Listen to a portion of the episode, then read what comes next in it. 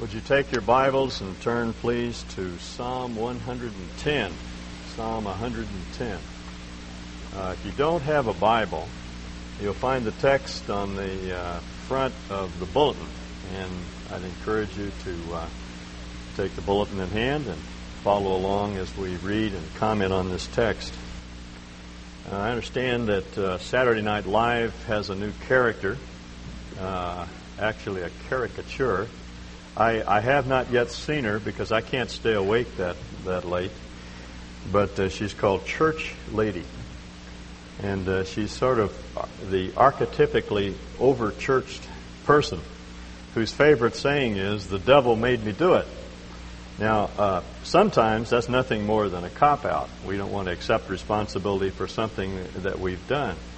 But uh, there's, a, there's a note of truth, a solid note of truth in that statement because the devil does make us at times do things, do his will. Uh, Paul uh, even puts it that way. He says some are ensnared, captured by Satan to do his will.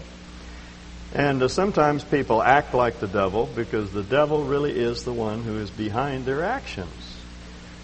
Now, one of the truths that I've tried to get across to you in these Psalms is that that we need to see beyond the scene. There's a level of reality that we may not even be aware of, which is just as real as this, uh, this podium. And that's the unseen world of spiritual happenings.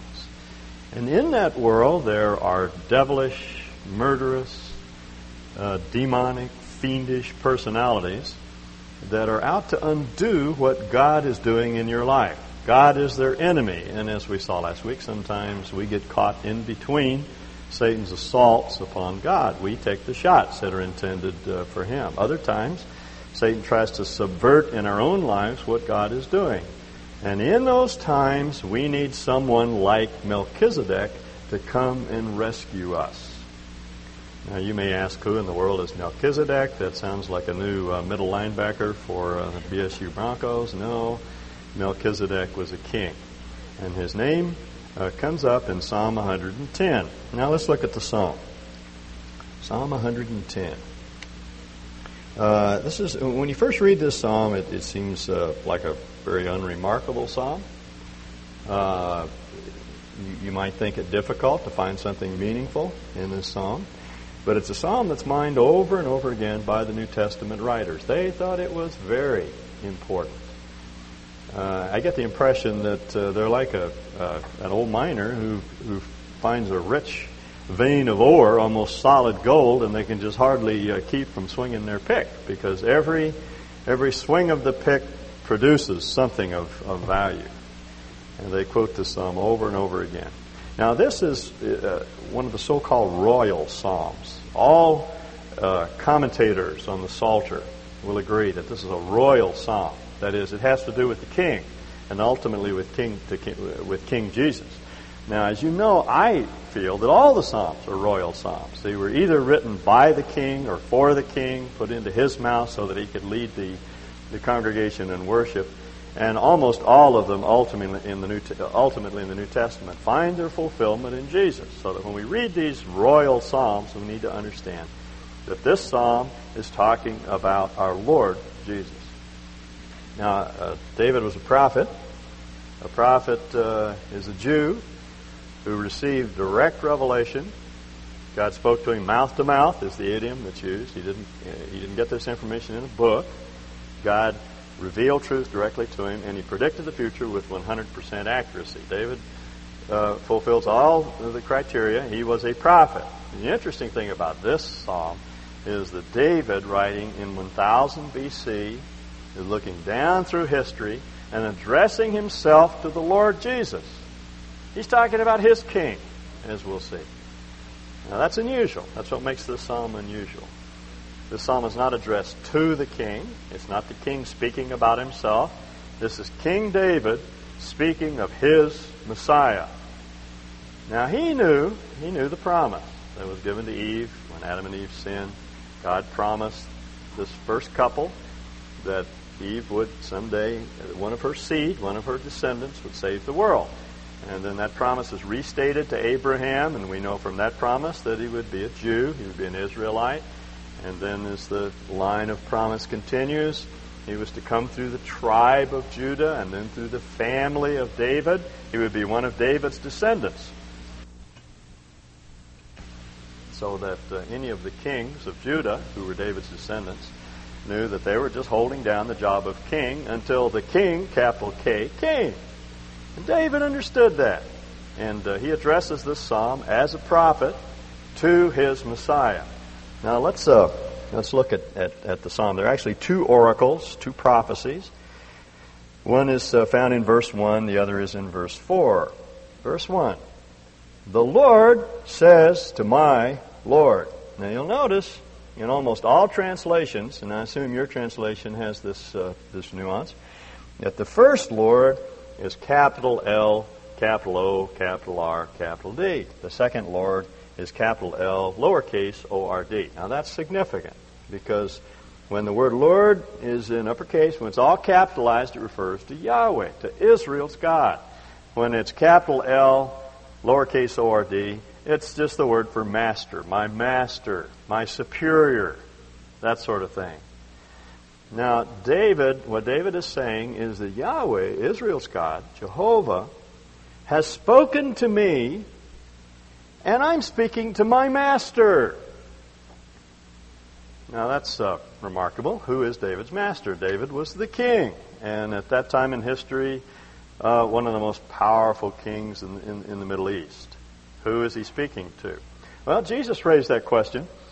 Uh, it, was in that day when everyone was asking him questions and trying to target. They were targeting him, trying to nail him to the wall the Herodians came and asked the question about paying taxes, and the Sadducees came and asked the question about the resurrection, and the Pharisees wanted to know about divorce, and this sort of thing went on and on and on through the day until our Lord turned the tables on them. He was so adept at that.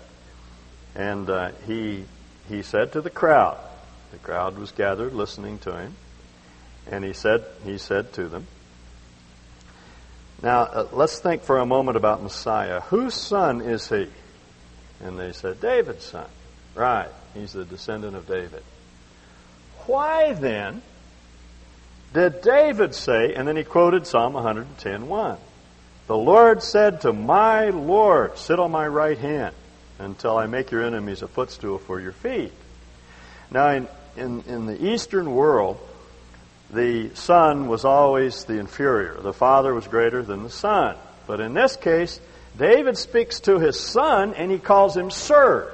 You see that? He calls him my master. And they didn't have any answer for that.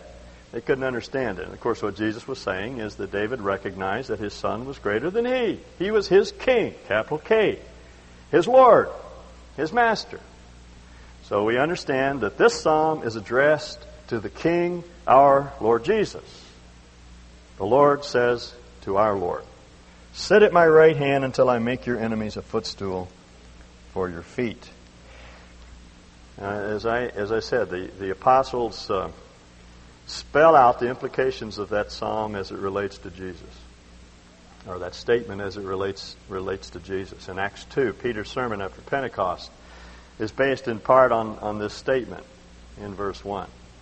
And the point that he makes is that Jesus is now seated at the Father's right hand. He's ascended. He was resurrected. God put his stamp of approval on what Jesus did, and he was exalted, and now he has the authority of the King. He is seated at the right hand of God.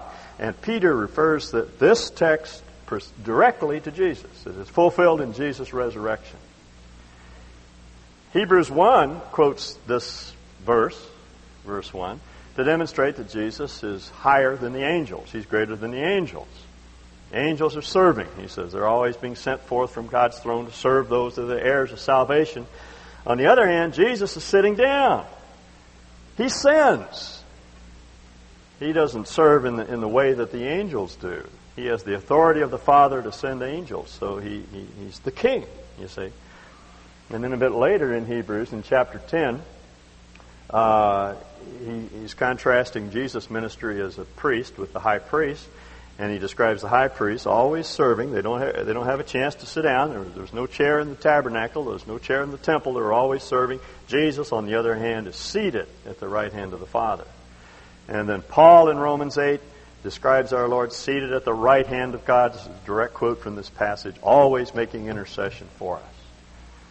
So, numerous times, the New Testament authors spell out the significance of this passage. The, the old readers, the Old Testament readers, had to think it out. They didn't understand the implications of this statement. We don't have to. It's spelled out for us by the apostles.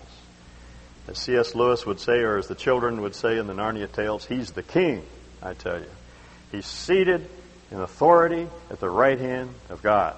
That's the implication that we draw from this, uh, from verse 1. Now, uh, this is interesting because David begins to address himself to his Messiah. He's already delivered the oracle. He received this revelation from God. He has spoken it a thousand years into the future to the Lord Jesus, his Messiah. And now he begins to instruct his Lord.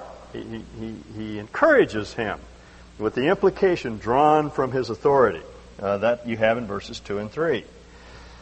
The Lord will extend your mighty scepter from Zion. Rule in the midst of your enemies. Your troops will be willing on the day of battle. Uh, and then arrayed in holy majesty or arrayed in the beauty of holiness refers uh, to the Lord, not to those, not to the troops. It would appear that way in the text, but it, it goes back to the Lord Himself. The Lord arrayed in the beauty of holiness from the womb of the dawn, that is, from the birthplace of the dawn. Youths will come to you like the dew. Uh, if you have a new international version, version of the Bible, the last line of verse 3 is, You will receive the dew of your youth. The footnote reads, Your young men will come to you like the dew. I take the footnote as the better reading. It's a description of, of people being gathered to the Lord suddenly and silently like the dew. It's a wonderful picture. You wake up in the morning, there's dew all over the grass. How did it get there? You didn't hear it falling in the middle of the night. There's, a, there's some force at work, some dynamic at work that, that, that produces the dew quietly, silently, and suddenly in the, uh, uh, just before dawn. And uh, that's the process, he says, by which people, or that's descriptive of the process by which people are drawn to the beauty of the king who's to come. That's his point. He's arrayed in beauty. He is beautiful, as we've said over and over again. He is beautiful. And uh, as we've tried to see, one aspect of his beauty is his compassion for people. Uh, you see his beauty in the people that he tolerated. Uh, I was thinking this past week of Zacchaeus, the little short guy who had to climb up in the tree to see Jesus. Jesus made his way in, into town. And the, the motorcade was out to meet him. The mayor, the city council, every you know, all the chief priests, they were all out to meet him. And the Lord was making his way through town. This little sawed-off guy had such a hunger to see Jesus couldn't see over the top of the crowd, so he climbs up the tree and he's up in the top of the tree. And Jesus overlooks the heads of, of state and he sees this little guy in the tree and he says, Zacchaeus, come down here. I'm going to have dinner with you tonight. Because he loved little guys like you and me, the people that are overlooked and unnoticed and they never do anything very significant in life. They just kind of trudge along. Most people aren't even aware that they're there, but, but our Lord sees them and He loves them and He wants to fellowship with them. And you, you think of the thief on the cross. I read this past week uh, statement about that man. It caught my attention. Someone said that man never even said grace, much less it was worthy of it. Uh, there is an emergency. Daniel and Luann Gonzalez are needed in room four. This, this man is crucified uh, with our Lord. Uh, we don't know much about his past except he was a crook. He apparently had no interest in spiritual things. He'd never darkened the door of the synagogue, and uh, and and he's he's dying for his sins, for his crime. He had done something that was worthy of capital punishment, and and he looked at our Lord and he listened to his words, his gracious words to the people at the foot of the cross. Father, forgive them. They don't know what they're doing. And, and just the way he handled himself in that situation, his love and compassion for the people around, for his mother, uh, looking out for her interests. And uh, he said to the, he saw the beauty of our Lord, and he said to him, when, you get to heaven, put in a good word for me. And the Lord said, consider it done. This day you'll be with me in paradise. I, I call that crazy grace. Uh, we sing about amazing grace, but to me it's crazy grace because it's illogical, totally illogical. That Jesus loves every Tom, Dick, and Harry that comes along who, who just have a hunger for Him. That's all He wants. That's all He needs. It's what He loves to see. And He rushes to meet, meet their need. He's the Savior of the, of the person who has demeaned himself, who's dirtied up his life, who's trashed his life. He, he just loves to reach out to people like that. And when you see that kind of beauty, you are attracted to him. Like G. Gordon Liddy said about Colson, uh, if, if, he would run over his grandmother for, G, for uh, Nixon, think of what he would do for Jesus. Well, when you see that kind of character in Jesus, you're, you're drawn to him, you're attracted to him. It's the goodness of, of, of God that draws people to repentance. It's that grace and love and mercy that they see extended to them in their state, right where they are. Jesus said, I, if I be lifted up, will draw all men to myself. Not drag them, but draw them. You see, that's what makes his yoke so easy. He's so gracious. He's so loving. And this description of him is so apt. Your troops will be willing on the day of battle. They will lay down their lives for him. Carolyn often says of uh, women that are involved in Bible study fellowship, uh, those women will will put their lives down for Jesus' sake. There's something about that ministry that focuses uh, their eyes on the Lord, and they come to love Him, and they'll do anything for them. And, and that's what this psalm describes. Your troops will be willing, free will offerings. They will present their bodies a living sacrifice because of the mercy of God. They'll be willing to die on the day of battle because you are arrayed in beauty from the womb of the doom uh, of the dawn. Therefore, your young men and women will come to you like the dew. There's a silent process going on. It draws people to the Lord because of his beauty. Now, that's the first oracle which uh, David addresses to his Lord. The second is in verses 4 through 7. The Lord has sworn and will not change his mind. He doesn't take his word back when he gives it, it's good. Not only is he good, his word is good. You are a priest forever in the manner of Melchizedek. That's actually what, what the, how the phrase reads. In the manner or like Melchizedek. Now, uh, you'll notice the first oracle has to do with his kingship. He's a king. The second oracle has to do with his priesthood. He's a priest, and he's a priest forever. Underscore, underscore that about four or five times. Forever, that's the point, like Melchizedek. Now, who is Melchizedek? Who, who, who is this, this person that mystifies so many, so many uh, students of Scripture? Well, uh, the only place he occurs historically uh, is uh, after Abraham was returning from his battle with the with the four Babylonian kings, and that story is told in Genesis 14. Will you turn there with me, please? Because I'd like for you to see that account. Uh, here, here's what happened. Let me, let me sketch in the first part of the of the passage for you, uh, the story for you. Uh, Lot, his nephew, had gone down to Sodom to live. There were four kings from the east, from Babylon, who uh, who invaded the area around the Salt Sea, around the Dead Sea, and took Lot and his family captive. It was a punitive raid because the five kings around the Dead Sea had uh, they had revolted against the, their Babylonian overlords, and these four kings that came to do battle with the kings of Sodom and and Gomorrah and Admah and the other cities there were uh, they were powerful kings. A couple of them we think we can identify. One, Amraphel, was Hammurabi, whose whose code has made him famous. Hammurabi's code.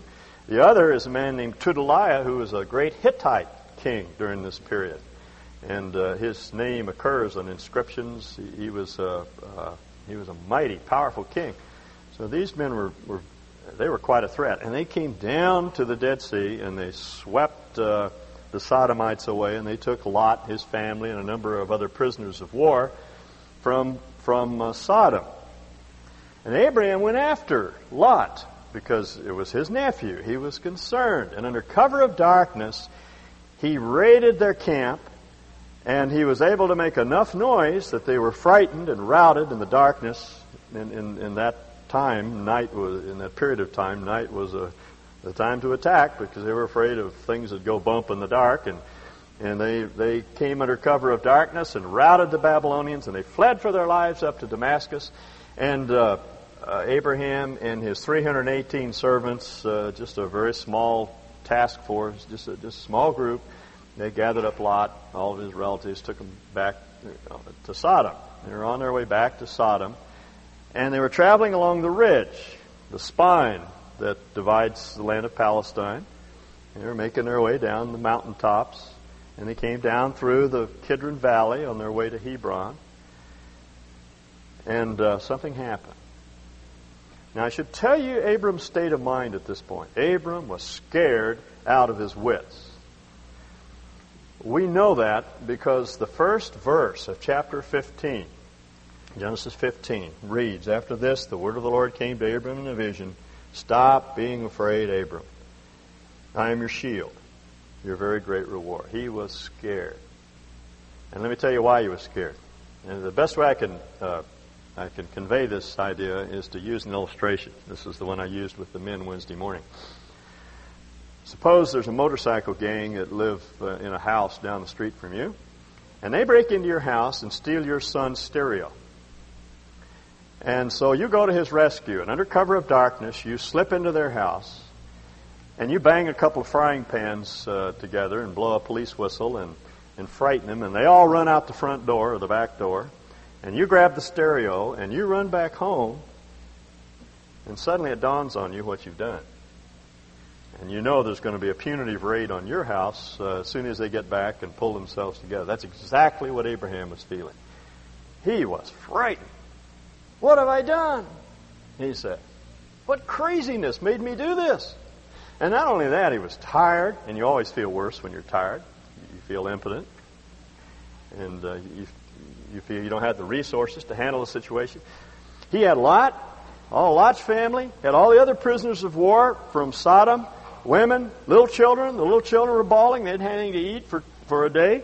They were all tired. They had, been, they had walked almost from Damascus, which was uh, 60, 70 miles from where they were. They were worn out, frightened. They didn't know where to turn. And they're making their way down through the Kidron Valley. Now, this is what happened. Verse 17 of Genesis 14. After Abram returned from defeating Chedorlaomer and the kings allied with him, that's Chedorlaomer is the head of this federation that came from Babylon. The king of Sodom came out to meet him in the valley of Shaveh. Shaveh uh, is just the Hebrew word for level, in a level valley. And this is an old story, so Moses has to update it for those who lived in his time. The King's Valley. Ah, we know where that is. That's just below the city of Jerusalem, modern Jerusalem. That's what we call the Kidron Valley today.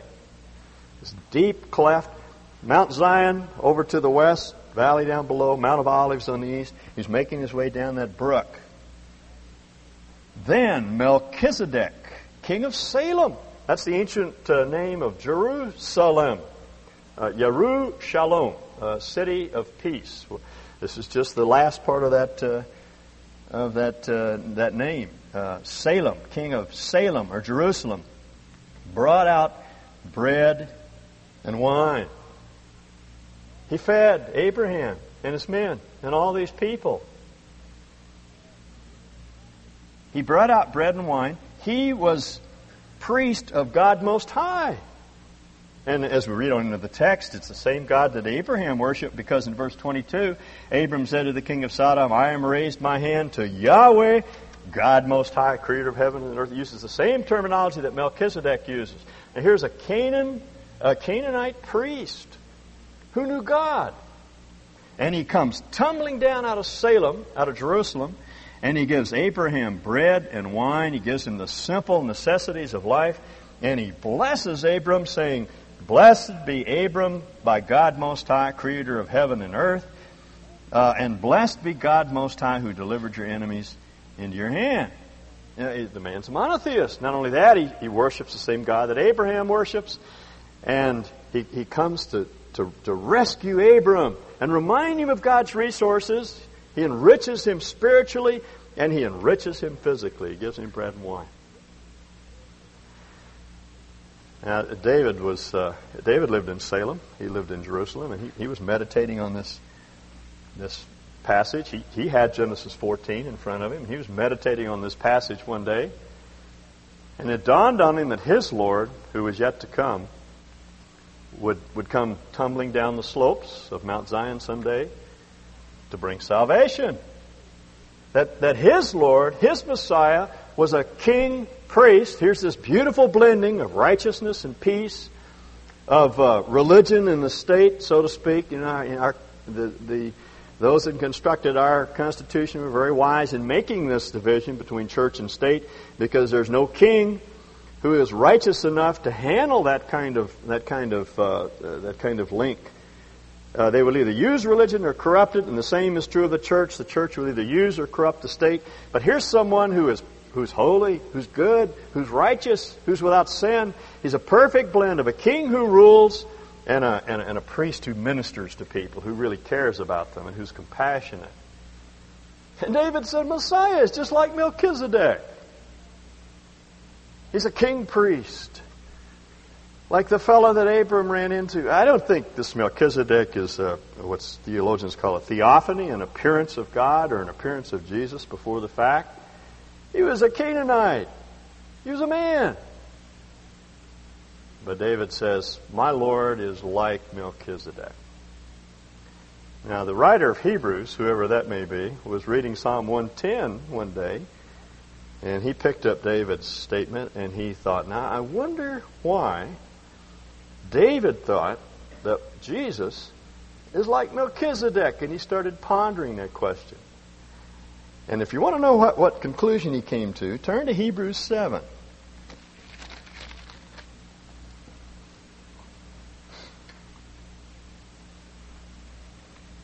Hebrews 7. If you have an NIV, it's uh, page 1580, maybe a little difficult to find. It's right after James, or right before James. Chapter 7. This Melchizedek well, let me, let me begin reading with 620, where Jesus, who went before us, has entered on, on our behalf. He has become a high priest forever, like Melchizedek. This Melchizedek was king of Salem and priest of God Most High. He met Abram, returning from the defeat of the kings, and blessed him, and Abram gave him a tenth of everything. First, his name means king of righteousness, then also uh, king of Salem means king of peace. Without father or mother, without genealogy, without beginning of days or end of life. Like the Son of God, he remains a priest forever. Now, he is not saying that Melchizedek didn't have a mother or father. He was a human being. He had to have a mother or father. He's saying this man appeared out of nowhere and he disappeared. And we don't. Who, who is this masked man? He appears and he disappears. And the writer of Hebrews, in thinking this thing through, comes to some startling conclusions. He said, well, in the first place, this man is king of Salem. And Salem means peace. Shalom, the Jews say. Peace. So he's the king who brings peace. Not only peace with God, but inner peace. And he's the king of righteousness because his name, Melech Tzedek in Hebrew, king of righteousness, signifies a righteous king. He's a righteous king. He not only sets things right between you and God, but he begins to make you right. He begins to change your character. Oh, it's just like Jesus. And secondly, he came out of Zion. Uh, remember in verse 2, he refers to the fact that God would extend his mighty scepter from Zion. Zion's a little hill. If you go to Jerusalem today, they'll point out a hill and say, that's Zion. Actually, they're, they're, they've got the wrong hill. Zion was the city of David. It was this little peninsula that extends to the south of uh, where the Temple Mound is today, where the Dome of the Rock is. That, that's, that's Zion. That's a, that's a place that had all kinds of memories for Jews. That, that's the spot uh, very close to where Abraham offered up Isaac. Uh, remember the story? Abraham's on his way up that hill, had his boy Isaac with him. God had told him to sacrifice Isaac. Isaac says, Father, here's the wood, here's the fire, here's the knife, where's the sacrifice? And, and Abraham says, God will, he'll see to it. He'll provide the sacrifice. And we got to the top of the hill. As you know, the boy didn't have to die. There was a substitute, an animal was substituted, and when it was all over, Abraham pointed out that this is simply symbolic of something that will happen on this hill. God will see to it that a sacrifice is provided. And that's the hill up which Jesus trudged with the cross on his back, and that's where he was sacrificed for the sins of the world. God provided. And that mountain was called Moriah. Yahweh will see to it, will provide. That's Zion. Golgotha, eh, both the uh, both the places that are pointed out today, doesn't make any difference which one you, you choose. Both of them are on a spur of Mount Zion. A very famous place. It's where Abraham offered Isaac. It's where Melchizedek lived. That's where Jesus was crucified. And, and if you go there today, you can see Mount Zion. But when you get into the New Testament, this, this hill, this physical hill, is translated into the heavenly Jerusalem. Paul says in Galatians 5. And Hebrews 12 says the same thing that you don't have to go to Jerusalem to worship. We have a much better deal. We have a heavenly city.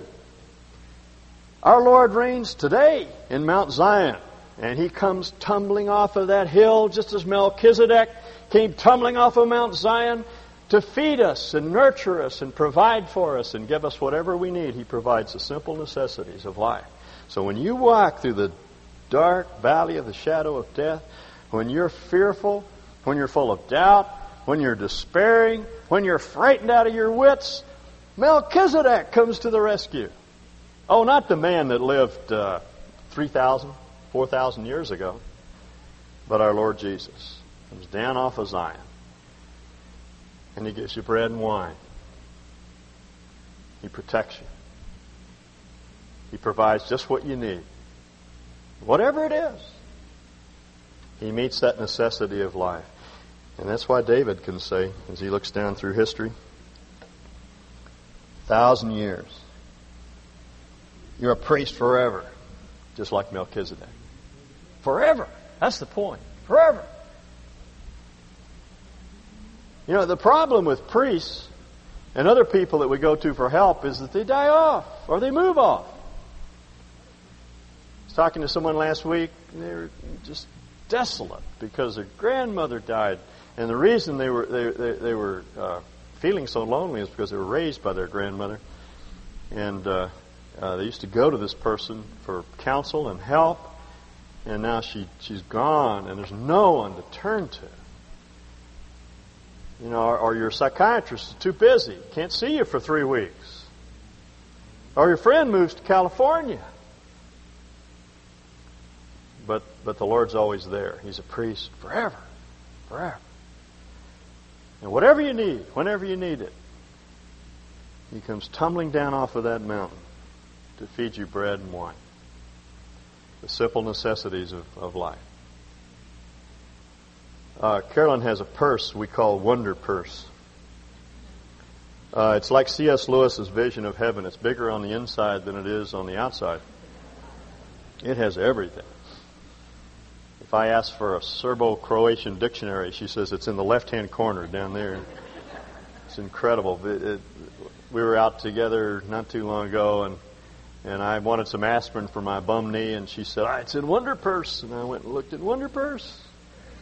There was only one aspirin. The help I needed wasn't there. And that, that's the problem with all forms of human help. It'll always let you down the end, but the Lord never will. He's a priest forever after the order of Melchizedek. Hebrews says you, you, can come boldly to him because he cares. He's gone through everything you've gone through. He's never put off by your weakness, your failure, the fact that you've dirtied or demeaned your life. That, that does not put him off. He's compassionate and understanding and wants you to keep coming, keep coming, keep coming. And, and in times of desperate need, He's the one who comes to get us and to save us, just like Melchizedek. Now, uh, David does what he does with the first oracle. He does this with the second oracle. He elaborates upon it. The Lord is at your right hand. You'll notice the reversal of roles. That was an interesting thing. It struck me as I read through the psalm this time that in the first oracle, Jesus is at Yahweh's right hand. In verse 5, Yahweh is at Jesus' right, Jesus' right hand. He's there to, to strengthen him. The Lord is at your right hand. He, that is Yahweh, will crush kings on the day of his wrath.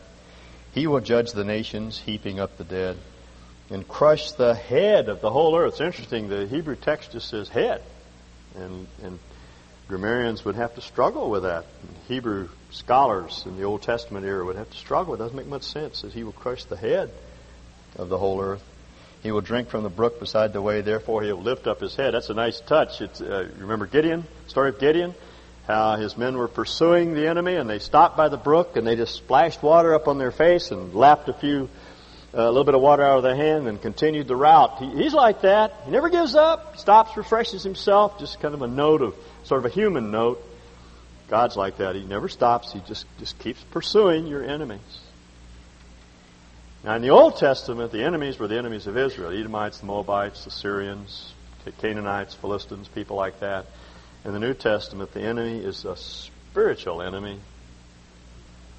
It's not, it's not the USSR. It's not Afghanistan. It's not Cuba. It's not Nicaragua. Not, not in the New Testament. The real enemies that we face are the spiritual enemies, the enemies behind the scene. Paul says we don't wrestle against flesh and blood. We wrestle against principalities and powers, against the rulers of darkness in high places. places. See, that's the problem. That's why it's so important to see things as they really are. It's why we have to we have to be realists.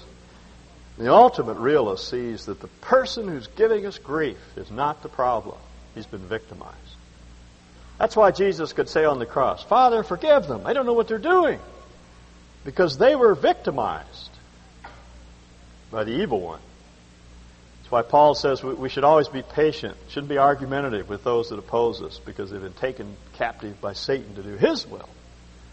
That's why Paul says in Ephesians 2 that it's the spirit of this age, Satan, the old, uh, the old, the old serpent, who is behind all the efforts to undo what, what God is doing. It's the spirit that now works in the children of disobedience. He says, that's the real problem, is that people around us are victimized. And we need to see beyond the person to the dynamic, the force, the personality that, that's, that is behind. And, and what, what we need to do is not get in our Lord's way. Our problem is that we try to deal with the problem frontally. We think that words and manipulation and managing and working things out, noodling it through, thinking it out. You know, and we we're, we're going to make things happen the way they ought to happen, instead of counting on the one like Melchizedek to go to war for us, to do battle for us. And the way we do that is through prayer. The highest expression of faith is prayer. And we run into one of these situations that just seem impossible. That's the time to remind ourselves that, uh, that the Lord is our protector and just to say, Lord, you go to battle for me. You deal with this situation. You take care of it. And our Lord comes tumbling down off of Zion and He gives us bread and wine and He nourishes us and He nurtures us and He cares for us and then He goes to battle for us. He does that because He loves us, you see. It's that view of reality that changes the way we live. I've, I've said that a number of times as we've looked at these Psalms. Our perception of reality determines our behavior. And that's the view of reality we got to have. That's what's ultimately real, is that we are not wrestling against flesh and blood. The weapons of our warfare are not fleshly, but mighty through God to the pulling down of strongholds. A woman I know just this past week was awakened in the middle of the night by a phone call. It was about 12 o'clock, and she came out of deep sleep to answer the phone, and the voice on the phone said, uh, we're so and so. We live down the street. We just looked in your backyard, and uh, there are two men out there, and one of them has a baseball bat. And I thought I thought you'd want to know. And she said, "Thank you," and hung up. And then she woke up her husband, and she said, "Do you know what that person just said?" And he said, "No." And she told him, and he got up and peeked through the windows and looked around the house and went out in the backyard, checked things out. Nobody there. Came back and he said, You know, I think that was a prank phone call. That's all it was. Uh, someone trying to terrorize you. He went back to sleep. She couldn't sleep the rest of the night. Because her perception of reality was that there's someone out there who was going to get her. And it frightened her. And see, life is like that. If, if we really think that that uh, somebody's going to get us. We're going to be frightened all the time. But if we understand that there is really nothing that our Lord cannot cope with out there, He is the King.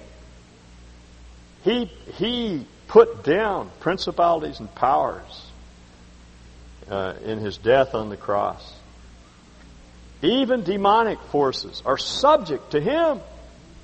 They don't get away with anything without his permission. And ultimately, he's going to deal with them so that they are never again a threat to us. When he comes back, he's going to put all principalities and powers in their place. That's the view of reality we got to have.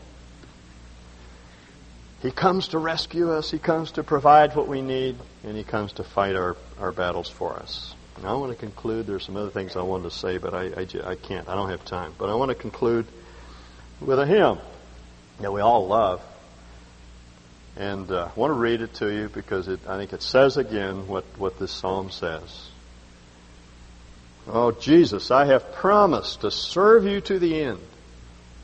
Be thou forever near me, my master, my Lord, and my friend. I shall not fear the battle if thou art by my side, nor wander from the pathway if thou wilt be my guide. Oh, let me feel thee near me. The world is ever near. See, that's the, that's the problem. We have to realize that the Lord is even nearer to us than the world and its assaults upon us. I see the sights that dazzle, the tempting sounds I hear. My foes are ever near me, around me, and within. Doubt, despair, fear, depression, worry. Those are the enemies within that, that are generated by the father of lies. My foes are ever near me, around me, and within. But Jesus, draw thou nearer and shield my soul from sin. Here comes Melchizedek down the side of the hill to minister to our needs. O Jesus, thou hast promised to all who follow thee that where thou art in glory, there shall thy servant be. Remember what I said last week? Our Lord wants us to be with him forever. That's what he longs for. It's what he prayed for in his high priestly prayer. I pray that they'll be with me forever. He loves us like that. That where thou art in glory, there shall thy servant be. And Jesus, I have promised to serve thee to the end. Oh, give me grace to follow my master and my friend. Let's pray. Let's stand together, shall we?